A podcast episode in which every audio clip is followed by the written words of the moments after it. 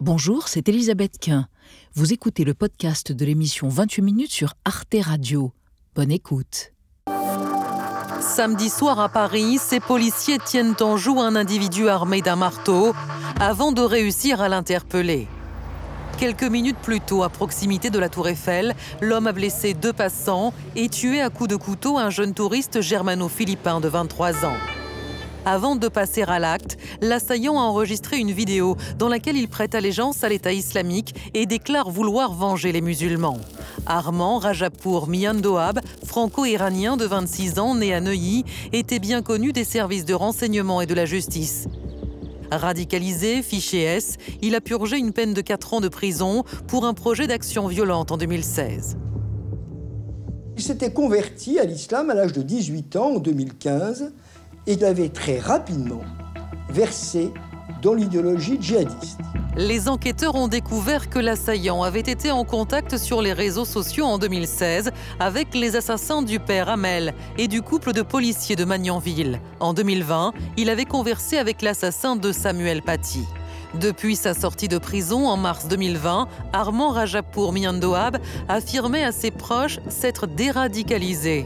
Jusqu'en avril dernier, il était soumis à une injonction de soins psychiatriques, mais il a réussi à déjouer les dispositifs censés empêcher le passage à l'acte. Il y a manifestement eu un ratage, non pas dans le suivi des services de renseignement, mais il y a eu un ratage manifestement psychiatrique, puisque les médecins, à plusieurs reprises, euh, ont considéré qu'il allait mieux. Ces dernières semaines, la mère du fichier S avait fait savoir aux autorités que le comportement de son fils l'inquiétait. En garde à vue, il a assumé et revendiqué son geste. Alors y a-t-il eu un ratage et de quelle nature? Les tensions liées au conflit entre Israël et le Hamas peuvent-elles déclencher un passage à l'acte de suspect fichier S? Les tentatives de déradicalisation sont-elles vouées à l'échec? Trois invités pour ce débat. Mathieu Suc, bonsoir. Vous êtes journaliste à Mediapart, spécialiste du terrorisme. Votre livre, Vendredi 13, est paru chez HarperCollins. Selon vos informations, l'assaillant n'avait rien de fou. Il a produit des discours extrêmement structurés, comme dans sa vidéo de revendication. Croire, ajoutez-vous, que l'on peut laver le cerveau des radicalisés, c'est se bercer d'illusions. À côté de vous, Béatrice Brugère, bonsoir madame. Bonsoir. Secrétaire générale, syndicat Unité Magistrat SNMFO. Vous êtes une ancienne juge antiterroriste. Vous avez collaboré à l'écriture de l'ouvrage Comment vaincre l'islamisme qui est paru aux éditions du CERF. Selon vous, pour les profils très endoctrinés, il est difficile de les déradicaliser. On a peu de prise sur eux. Il faut faire attention à ne pas trop psychiatriser, ajoutez-vous, ces individus. Et à côté de vous, Eliamine Setoul. Bonsoir, monsieur. Sociologue, spécialiste défense et sécurité à l'IRSEM. Vous dirigez également le certificat de prévention de la radicalisation du CNAM, le Centre national des arts et métiers. Et votre ouvrage Penser la radicalisation radicalisation djihadiste est paru au PUF, presse universitaire de France. Selon vous, les images de Gaza qui tournent en boucle sur les réseaux sociaux notamment favorisent certainement le passage à l'acte chez les individus en voie de radicalisation, même si cette radicalisation est toujours multifactorielle, que de mots multisyllabiques. Mmh. Euh, on ouvre le débat avec un chiffre, oui, chiffre du 340 détenus considérés comme radicalisés sont donc sortis de prison depuis 2018, un chiffre donné par le ministre de l'Intérieur Gérald Darmanin. L'assaillant de samedi en fait donc euh, partie. Euh, Mathieu Suc, pour entrer directement dans le débat, est-ce qu'il y a eu un ratage ou plusieurs, ou alors est-ce qu'il a dupé tout le monde? Juste d'abord, je me permets, euh, je viens d'avoir des informations Oui. qui contredisent Le chiffre, le, le chiffre du donné par le ministre. On est à Ah. 486 euh, depuis 2018, effectivement, détenus TIS, donc c'est ceux qui étaient euh, en prison et condamnés pour des histoires de terrorisme islamique. Alors peut-être que là, moi je n'ai pas le chiffre sur les autres, les droits communs qui étaient considérés comme radicalisés, peut-être que c'était ça, mais en tout cas voilà, on a C'est- 480. Non, non, il y a les droits communs sont en plus. C'est pour ça que le ministre n'a donné que ce chiffre-là. D'accord. Euh, Est-ce qu'il y a un ratage Euh, bah, C'est euh, celui d'A- d'Arras qui, qui remonte à un mois. C'était la- Qui avait tué Dominique Bernard, le professeur voilà, d'histoire. C'était le premier attentat depuis euh, celui de, Strasbourg, le marché de Noël, où le terroriste était connu et suivi par les services de renseignement. Donc là, c'est le deuxième, et qui plus est en un mois. Donc forcément, par définition, euh, c'est un échec. Après, euh, c'est facile de dire que c'est un échec. Il faut voir quelles sont les causes. Et je pense qu'on sera à peu près tous d'accord pour dire que c'est certainement pas du côté de la psychiatrie qu'il faut regarder. Et c'est-à-dire, alors, euh, pour vous, Béatrice Bougard, c'est quoi euh, la raison? Parce que vous dites justement, il ne faut pas tout psychiatriser. Oui, alors bon, d'abord, ce dossier, je ne le connais pas, donc je Oui. garderai bien déjà, puisque vous voyez déjà qu'en quelques heures, on a plein d'éléments qui arrivent. Et je pense qu'il faut être extrêmement prudent. Donc je parle plutôt en règle générale. On a depuis quelques années tendance à chaque fois à dire, puisque le crime est horrible, obligatoirement, euh, c'est l'œuvre d'un fou.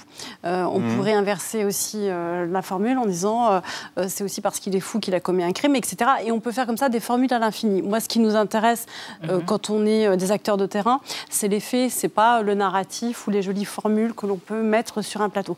Ce qui est sûr, c'est que la, et ça, c'est peut-être deux notions qu'on a tendance parfois à mélanger et qui sont préjudiciables à la compréhension du débat, c'est que la dangerosité psychiatrique n'est pas la même que la dangerosité criminologique, déjà pour commencer. C'est-à-dire C'est-à-dire que c'est pas parce que vous êtes dangereux sur le plan psychiatrique Oui. que vous êtes un dangereux criminel. C'est deux choses différentes. Parce Ou un dangereux criminel en puissance. Exactement. Et par ailleurs, il y a eu des études qui ont été faites euh, qui démontrent, alors elles sont peut-être déjà un peu anciennes, ce serait intéressant d'ailleurs, peut-être que mon voisin Mm. travaille là-dessus, puisque vous êtes universitaire, qui démontrent qu'en réalité, sur les profils dits euh, terroristes, euh, le, j'allais dire, le profil psychiatrique n'est pas tellement supérieur que sur tous les profils criminels de haut niveau que l'on trouve en prison. C'est-à-dire, pour faire clair, il n'y a pas plus de gens il n'y en a pas beaucoup plus qui seraient déséquilibrés quand ils passent à l'acte sur du droit commun criminel que quand ils passent à l'acte sur des faits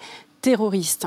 Après, une fois qu'on a dit ça, ça n'empêche que euh, le terrorisme, par la puissance idéologique et par le narratif, par l'écho géopolitique, on en reparlera peut-être, a parfois une influence euh, de mimétisme sur le passage à l'acte violent. Ça, c'est René Girard, je n'invente rien. Quand quelqu'un commence à faire des actes violents, ça entraîne parfois des gens qui sont plus fragiles. Par Ce que les anglo-saxons appellent les copycats. Exactement, mais c'est René Girard, enfin, après Oui, oui. chacun donne les noms qu'il veut. Donc, vous voyez, tout ça est plus compliqué que ça en a l'air. Alors, c'est très compliqué en effet, Yannick Setoul. Est-ce que, en même temps, c'est un exemple typique de dissimulation qu'on a eu devant nous Je crois qu'il faut faire attention avec cette notion de, de taquilla, Taquilla. de simulation, parce qu'on en met un petit peu partout et finalement ça, ça- ça brouille plus les cartes euh, qu'autre chose.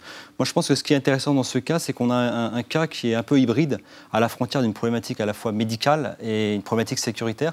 Et peut-être que les professionnels qui ont eu à gérer ce cas euh, ont peut-être reporté sur l'autre sphère professionnelle euh, la problématique. C'est-à-dire que les, les professionnels de santé ont pu se dire, par exemple, que finalement c'est d'abord un terroriste, Mhm. et euh, les professionnels du renseignement ont pu se dire inversement que c'est d'abord euh, c'est d'abord un, un- un malade en fait. Mhm. Et peut-être qu'il y a un travail à faire sur cet espace un petit peu incertain pour euh, apporter des, des- des manières de faire, des méthodologies plus. euh, Mais, mais- mais- mais vous qui êtes au contact, vous intervenez dans les prisons, comment on- on- c'est quoi un processus de déradicalisation? Est-ce que vous pouvez nous dire rapidement en quoi ça consiste? Alors euh, on en parle comme si c'était Ils un voient des phénomène- experts, ils vous voient vous, ils parlent à qui Oui, en fait alors en fait, on, on en parle comme si c'était un phénomène totalement nouveau. Il faut savoir qu'il y a des programmes de déradicalisation depuis environ 20 ans Oui. dans une trentaine de pays. Mhm. Ça a commencé souvent dans des pays euh, qui ont été touchés avant nous par le terrorisme. hein, Je pense à la, Et en la France, Grande-Bretagne. alors comment ça se passe en, En France, alors depuis 2015, euh, on a des médiateurs religieux qui ont été recrutés au sein de la pénitentiaire, très souvent puisés dans le vivier des aumôniers musulmans, qui Mhm. avaient la double compétence de connaître à la fois les publics de jeunes et la religion, parce Mhm. qu'on se rend compte que dans le haut du spectre, il faut des acteurs professionnels qui maîtrisent les sources coraniques, les sources hadithiques, parce que c'est les cas les plus problématiques. Ceux qui vous disent en gros ce que je fais, je le fais parce que Dieu m'impose de le faire et que si je vais aller au paradis, je dois le faire. Euh, ces euh, aumôniers, enfin ces, ces médiateurs religieux, pardon, euh, développent ce qu'on appelle une disputatio. Donc au Moyen Âge, une disputatio, c'était un, un débat théologique, Oui. verset contre verset, sourate contre sourate. Ça peut durer des mois, voire des années. Et progressivement, on voit la personne abandonner le discours radical, idéologique. Mhm. Et euh, cette dimension idéologique doit se coupler à une politique d'inclusion sociale et de réinsertion. oui, de réinsertion. C'est les deux jambes de la déradicalisation. C'est très intéressant. Mathieu Suc, vous avez euh, dit dans Mediapart, écrit, je crois que c'est un exemple de déradicalisation. Alors, les, on Un exemple, non, que les. Alors, euh, Il avait été considéré comme un exemple de déradicalisation. Réussie. au sein du dispositif PERS, qui est le dispositif de suivi de la radicalisation, euh, certains au sein de l'équipe qui l'évaluait considéraient que euh, euh, c'était plutôt le mettait en, en- en exemple. Et moi, j'ai produit des témoignages d'autres personnes de, de la même équipe ou d'anciens de cette équipe qui euh, disaient, un, euh, il n'était pas fou, et si vous voulez, ça je pourrais vous re- revenir en détail là-dessus, et deux, on n'était pas à l'aise avec lui. Euh, et euh, on n'a jamais cru à sa déradicalisation. Donc il a trompé son monde, c'est ce que vous, vous êtes En tout cas, ils avaient, ils avaient, Il y avait une forme de duplicité, euh, il y avait des doutes. Il y a, oui, et, et, même dans son parcours judiciaire aussi. Alors, pour rappeler sur pourquoi je disais mm. hein, de manière un peu forte que sur la psychiatrie, on peut. bien sûr, on est dans la patte humaine et que on a dit tout à l'heure, je, crois que c'est Yamine Setoul qui disait multifactoriel. Bien sûr, et, et, vendre tout blanc ou tout noir, c'est déjà se tromper. Euh, ce que, ce que je note juste sur son cas. on, parle de celui qui a commis l'attentat. De l'attentat de euh, Grenelle, pardon. Euh, c'est quelqu'un, donc c'est une famille, ses parents sont iraniens, fuient le régime des Mollahs, sont athées. Lui, donc, il grandit, il a une jeunesse tout à fait normale, classique. il va se radicaliser.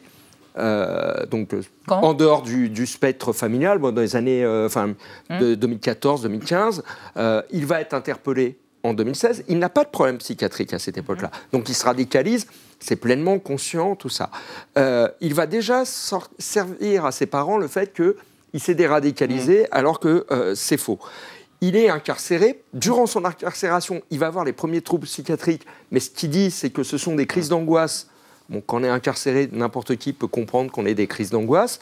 Euh, et l'expert qui va l'évaluer sur, dans le cadre du dossier d'instruction va considérer qu'il euh, n'est pas accessible, mm. inaccessible à une sanction pénale, que son discernement n'a pas été altéré. Donc on voit bien que euh, on n'est pas dans quelque chose où il y a un comportement délirant. Et on a eu encore cet après-midi même euh, des contacts avec des, gens qui mènent l'enquête et qui, nous disaient, mais depuis des mois, ou voire plus, il n'avait pas de comportement délirant. Donc attention à mm. ce qui est une communication gouvernementale qui permet, encore une fois, d'exonérer sur d'autres responsabilités. Je ne dis pas que ça ne joue pas un peu, mm. mais je serais en mal d'évaluer euh, le pourcentage. Mm. Euh, on va y revenir, mais on va évoquer avec vous, Anna, la déradicalisation hors de prison. Oui, avec le après la sortie de prison. avec le dispositif euh, PERS dont vous venez de parler. PERS, c'est Programme d'accompagnement individualisé et de réaffirmation sociale. Ce dispositif, il existe depuis 2018 et il s'adresse à des personnes majeures radicalisées ou en voie de radicalisation et qui ont eu affaire à la justice. Certains sont passés par la case prison et d'autres non. Il existe donc plusieurs centres en France, à Paris, Marseille, Lyon, Lille, chacun dirigé par une équipe pluridisciplinaire, des travailleurs sociaux, des psychologues et psychiatres, des médiateurs culturels, mais aussi aussi des spécialistes de l'islam. Et l'objectif, c'est donc d'accompagner ces personnes pour qu'elles puissent renouer avec les valeurs républicaines et retrouver une place dans la société. Pour cela, les prévenus et ex-détenus bénéficient d'un suivi individualisé. Selon leur niveau de radicalité, ils écopent de 3 à 20 heures de prise en charge hebdomadaire réparties en quatre modules réinsertion sociale, réinsertion professionnelle, imprégnation effets religieux et psychologie. Et pour valider euh, son, désengagement total, l'individu doit 1. être indifférent au discours radical, deux, être capable de déconstruire ce discours radical, et trois, pouvoir produire un discours alternatif. C'est là que c'est souvent compliqué. En 2021, une étude de Mark Ecker pour l'IFRI révélait des résultats plutôt encourageant euh, sur ce dispositif. Sur les 120 personnes qui en ont bénéficié entre 2018 et 2020, seule une personne est retournée en détention, mais pour des faits de délinquance, pas de terrorisme. Eliamine Setoul, euh, l'assaillant, on en a parlé, il a bénéficié de ce dispositif. Est-ce que ça veut dire qu'en fait, euh, ça ne fonctionne pas pour ceux qui seraient trop radicalisés? Alors, il faut avoir l'humilité de reconnaître qu'on mm. on a des études sur, euh, sur la déradicalisation. On a des études qui montrent, par exemple, que dans l'immense majorité des cas, euh, les personnes se désengagent. Alors, les spécialistes préfèrent parler de désengagement plutôt que de déradicalisation, parce que la déradicalisation, ça supposerait l'idée d'enlever de la tête de quelqu'un euh, sa radicalité. Or, c'est difficile à objectiver. Par contre, le désengagement, on a beaucoup de mouvements à travers le monde où les militants se sont désengagés, c'est-à-dire qu'ils ont renoncé à l'action violente. Mm. Donc ça, c'est un distinguo, je pense, qui est, qui est important. Alors, on peut voir le, verre à moitié plein ou à moitié vide. Hein. C'est-à-dire qu'on a un cas euh, là, mmh. euh, certes tragique, mais euh, comme on l'a dit, il y a des centaines de cas qui ont bénéficié de ces dispositifs et qui visiblement se réinsèrent. Sont réinsérés. Se réinsèrent, euh, sauf ce cas bien évidemment euh, de, jeunes. Pardon, je vais quand même vous soumettre ce chiffre qu'on a lu dans euh, ce matin? Il y a un réseau européen de chercheurs qui estime qu'il y a un taux de récidive de 5 à 8 hein, pour les islamistes condamnés. Ça s'appelle Radicalization Awareness Network. Donc ça fait actuellement, si on se rapporte ce chiffre de 340 cas actuellement d'islamistes qui ont été libérés, bien entre 17 et 31 terroristes qui ont été libérés, islamistes libérés Qu'est-ce que ça veut dire? Ça veut dire qu'ils sont suivis, ces gens-là, spécialement, spécifiquement, et jusqu'à combien de temps après leur libération? Alors, il y, a, en fait, il y a plein de formes de suivi, je ne vais pas tous les, décliner, mais il y a aussi beaucoup de, gens qui sont suivis, ce qu'on appelle en milieu ouvert, qui est encore autre mhm. chose. C'est-à-dire qu'ils sont condamnés, mais ils sont en milieu ouvert. Donc, vous vous rappelez ce que c'est que le milieu ouvert pour les Alors, le milieu ouvert, c'est par exemple quand vous êtes condamné à une partie avec sursis avec mise à l'épreuve ou injonction de soins, c'est ce qu'on appelle le milieu ouvert, c'est-à-dire que vous avez fait parfois une partie ferme et vous avez une autre partie à effectuer en milieu ouvert, donc vous êtes suivi mhm. par ce qu'on appelle le SPIP, etc., etc.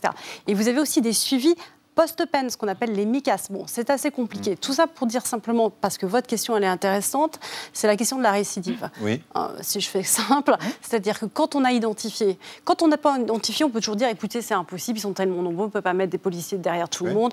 J'ai dire, c'est euh, pas de chance, on va dire ça, c'est un peu ce discours. Mais quand ils sont déjà passés entre les mailles, des services de, police, mm. des services de renseignement, de la justice, qu'ils ont été condamnés, qui sont suivis, là, la question de la responsabilité des acteurs, elle se pose autrement, à mon avis en tout cas.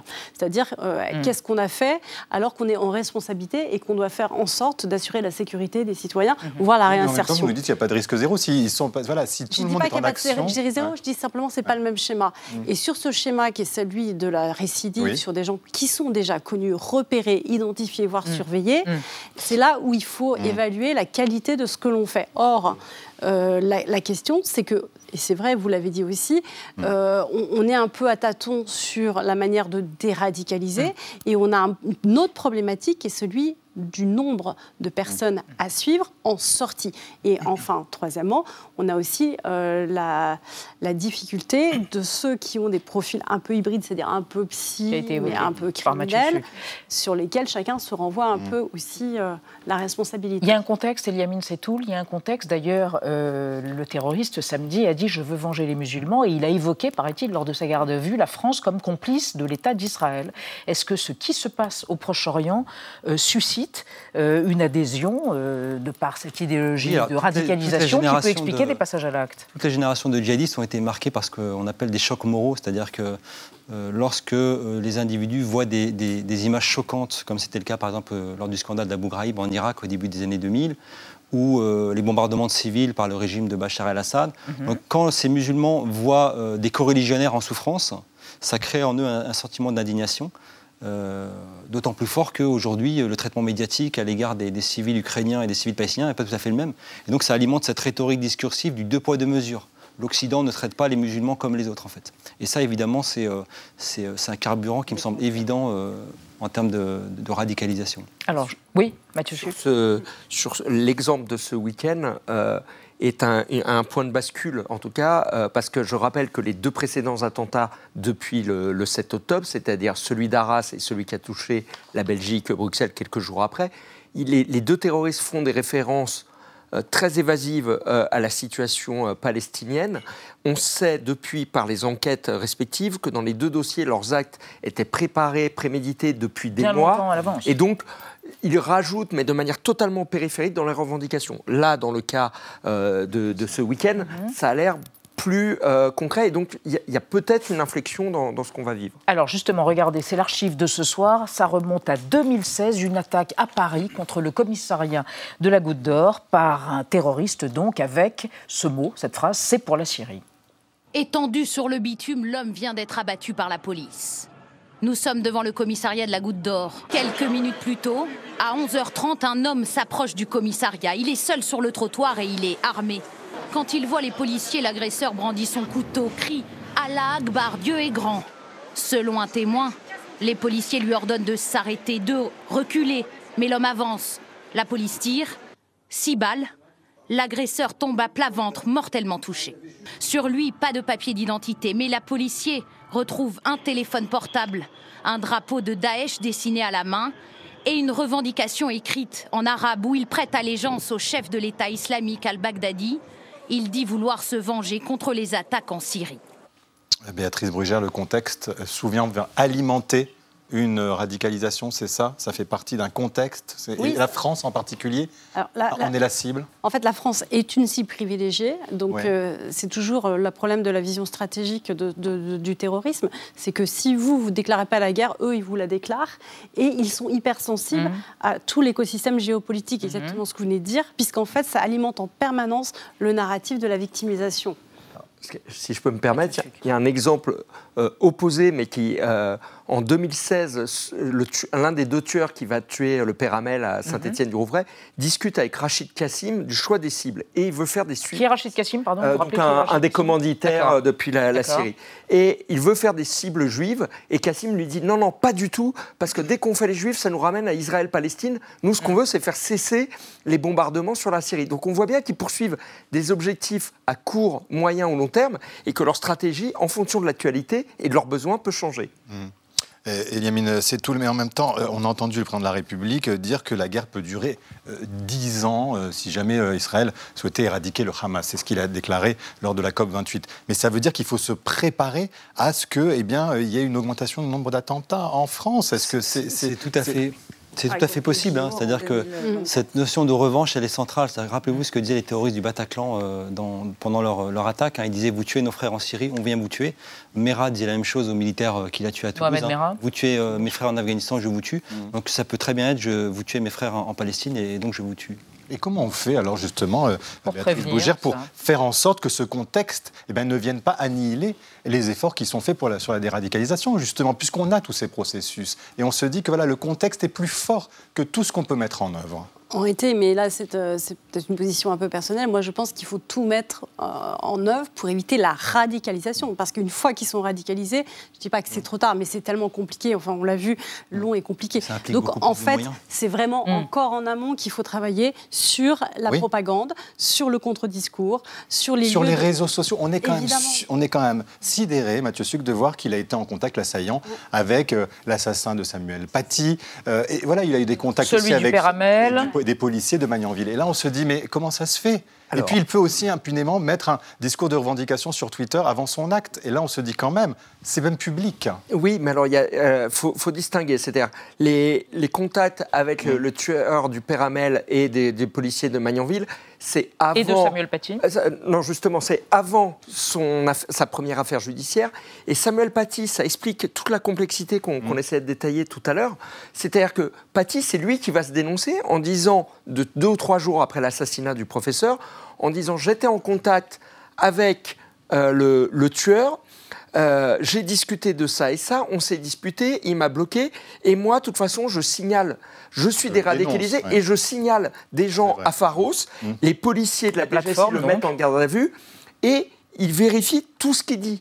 Donc encore, encore l'usage de la duplicité, encore cette... Euh, mais peut-être aussi qu'il est, peut-être que par moment, il a bataillé. Là, je, mmh. ne fais qu'émettre des hypothèses. Peut-être qu'il était sur une voie de mmh. désengagement mmh. et que à d'autres moments, il a rebasculé parce qu'au même moment, on va voir qu'il va aussi télécharger des anachides, utiliser le logiciel Tor qui permet d'anonymiser vos consultations sur Internet. Donc, on peut il faut une grande, pardon, en 30 secondes, c'est tout, il faut une grande vigilance sur les réseaux sociaux quand même. Là, il y a quand même une, faiblesse. Mais, mais, pas seulement, c'est-à-dire que cette tragédie soulève aussi en filigrane la, question de la gestion psychiatrique dans les prisons françaises. On a 20% de détenus qui sont atteints de troubles psychotiques. Et là, je parle de pathologies lourdes, hein, troubles paranoïa, euh, schizophrénie, etc. Et ce qu'on sait, c'est que l'incarcération va souvent aggraver ces pathologies. Et donc, il y a peut-être une réflexion aussi plus globale à avoir sur cette euh, gestion carcérale. Et le manque de personnel, éventuellement, euh, dans personnel, le personnel médical, effectivement. si je puis me permettre, c'est un sujet majeur, c'est la psychiatrie en prison. On est totalement défaillant mm. sur ce sujet-là, alors et qui, qui ne qui n'est pas que sur les terroristes, qui est un sujet euh, de prévention en réalité. Merci de le rappeler. Et merci à tous les trois d'avoir participé à ce débat autour de notre question du jour sur l'impossible déradicalisation des suspects. Retrouvez le podcast de 28 minutes sur toutes les plateformes de podcast et sur arteradio.com. Et pour soutenir l'émission, abonnez-vous, commentez, critiquez, mettez des étoiles et partagez le podcast avec vos proches.